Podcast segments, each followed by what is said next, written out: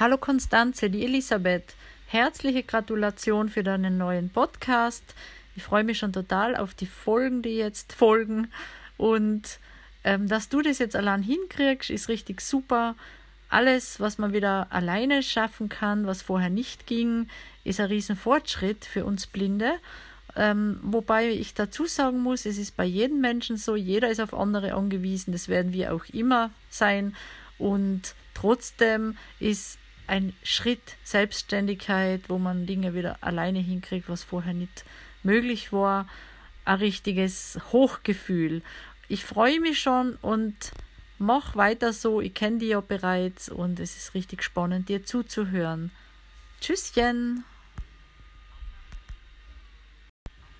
Hallo Konstanze, die Elisabeth.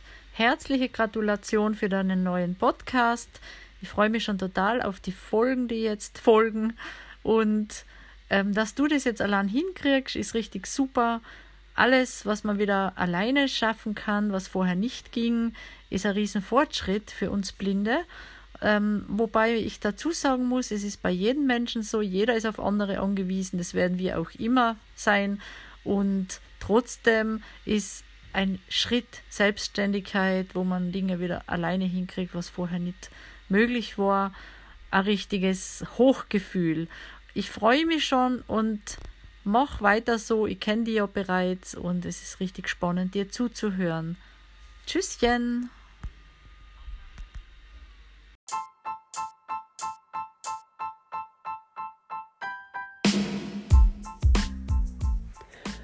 Liebe Elisabeth, mein Herz hüpft wirklich vor Freude. Das ist wunderschön, wenn ich da ein Vorbild bin und mir ganz viele das nachmachen ja, ob blind oder nicht blind, die Welt braucht mehr gute Podcasts, auf jeden Fall.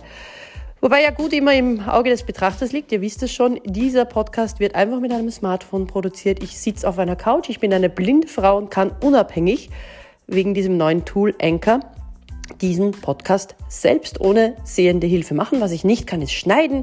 Das heißt, ihr hört hier das Leben, wie es wirklich läuft. Ihr werdet gelegentlich meine Tiere im Hintergrund hören oder irgendwelche äh, Geräusche von außen. Was weiß ich, vielleicht äh, muss ich mal niesen. Ja? Also ihr seid hier live dabei.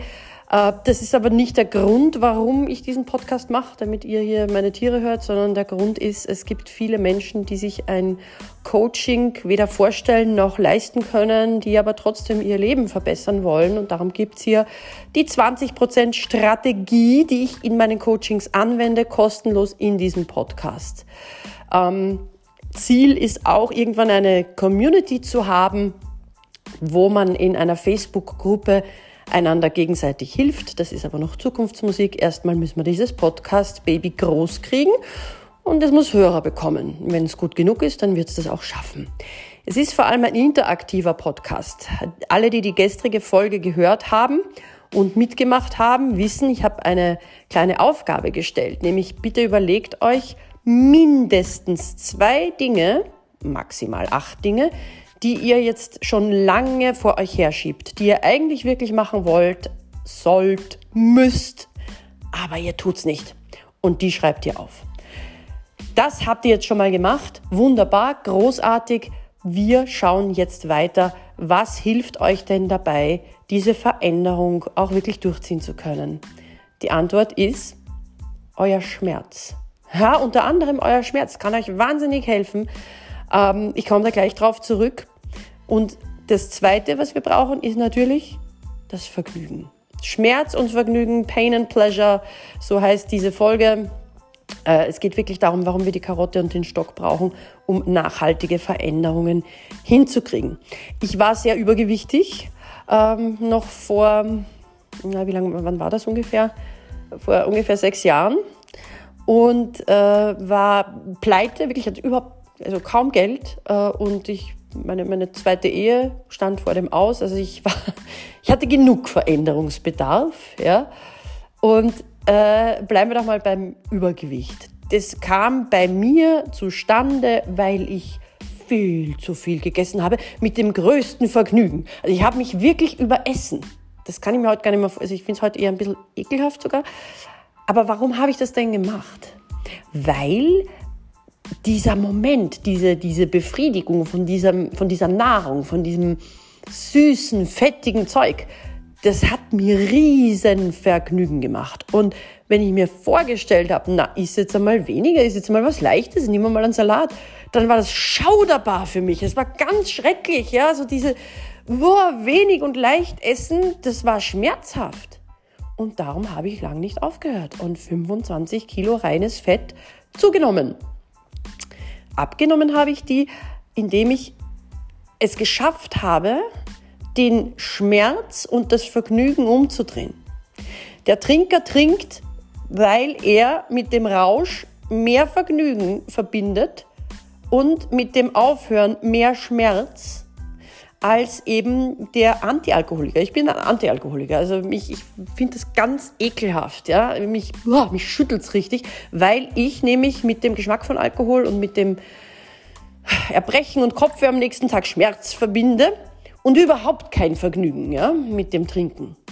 Also ich, ich hoffe, ich habe das jetzt anschaulich erklären können, wie das ist mit dem Schmerz und dem Vergnügen. Bitte bei Fragen fragen. Ihr habt die Nachricht von der Elisabeth ja gehört. Ähm, Ihr könnt mir auch eine Sprachnachricht schicken und könnt mir über eure Geschichten erzählen. Ich würde mich wahnsinnig freuen. Ja? Wenn ihr eine Veränderung nicht hinkriegen solltet, die ihr aber gerne machen mögt, einfach fragen. Gut, das zu dem. Jetzt, jetzt bitte ich euch wieder was zu schreiben dabei zu haben. Ja, entweder irgendein elektronisches äh, Device, wie der Japaner sagt, oder ein Stift und ein Zettel tut's auch. Und schreibt einmal, die Dinge, die ihr da vor euch herschiebt. Wer die noch nicht weiß, der äh, pausiert jetzt bitte diesen Podcast und überlegt sich zwei bis acht Dinge, die er vor sich herschiebt. Ich weiß es nicht. Wollen wir abnehmen, zum Rauchen aufhören, weniger Stress, weniger Ärger, mehr Sex, äh, bessere Freundschaften, äh, die Mama wieder mal anrufen, äh, wollen wir einen Job wechseln, Karrieresprung, wollen wir mehr Geld? Alle wollen wir mehr Geld, ne? Wollen wir mehr Zeit? Tun wir wirklich das, was wir tun wollen mit unserer Zeit? Wollen wir mehr meditieren? Was auch immer es ist? Schreibt euch das bitte auf. Zwei bis acht Dinge. So, jetzt haben wir die alle. Und jetzt überlegen wir erst einmal, welches Vergnügen knüpfe ich dran, es nicht zu tun? Was ist das Geile am vor mich herschieben? Was ist super dran, das nicht zu machen? Was habe ich davon, es nicht zu machen? Frage 1. Frage Nummer zwei. Welchen Schmerz knüpfe ich an die Veränderung? Warum tue ich es denn nicht? Weil irgendwie ist da eine, eine Furcht oder ein Stress. Es tut auf jeden Fall irgendwie weh. Also deswegen schieben wir es ja auf. Und da ist es jetzt total wichtig, dass ihr wirklich gnadenlos ehrlich seid. Es sieht niemand anderer, ihr macht das nur für euch selber. Das einfach mal aufschreiben. Podcast pausieren, schreiben, dann kommt das nächste. So, habt ihr. Super, super Sache. Nächste Frage. Was für ein Vergnügen würde es uns denn bringen, wenn wir es endlich machen würden? Den schlanken, sexy Körper, den wir endlich im Spiegel sehen wollen. Endlich die Beziehung, die so läuft, wie wir uns das wünschen. Endlich mehr Geld. Äh, ja, also was euch da einfällt. Also was wäre das Gute dran, wenn ihr es ändern würdet? Und Ihr habt das schon richtig erraten. Was wäre das Schlechte dran, wenn ihr es nicht ändert? Ja? Was wäre der Schmerz? Und dann stellt euch bitte noch drei Fragen. Wenn ihr es nicht verändert, wenn ihr weiterhin diese Geschichten vor euch herschiebt, was kostet euch das? A. Finanziell. Ja, wenn ihr zehn Jahre noch so weitermacht.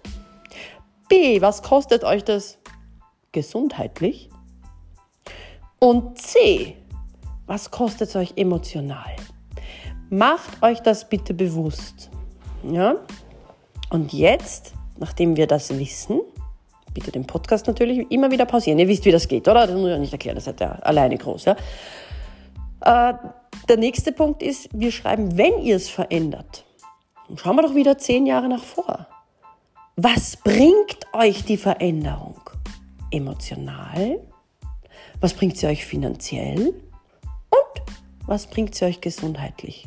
Wenn ihr jetzt mitgemacht habt und den Podcast nicht nur konsumiert habt, habt ihr meinen aller, aller, allergrößten Respekt. Ihr lasst euch auf dieses kleine Coaching-Experiment ein. ihr tut mit. Das ist phänomenal. Wenn ihr den Podcast nur konsumiert, habt ihr auch meinen Respekt, weil ihr euch das anhört.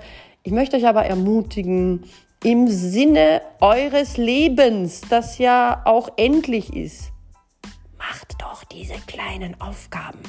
Die sind spannend. Und abschließen für alle, die dies einfach den, die den Shortcut haben wollen, die sagen, na, ich mache die Aufgaben eh nicht, obwohl es wirklich gut wäre. Fragt euch doch bitte wenigstens, was passiert in meinem Leben, das nicht passieren soll?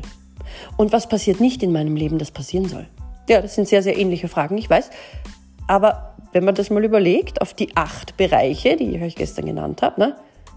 Gesundheit, emotionale Fitness, intime Liebesbeziehung, Beziehungen im Allgemeinen, Karriere, Finanzen, Zeitmanagement und Spiritualität.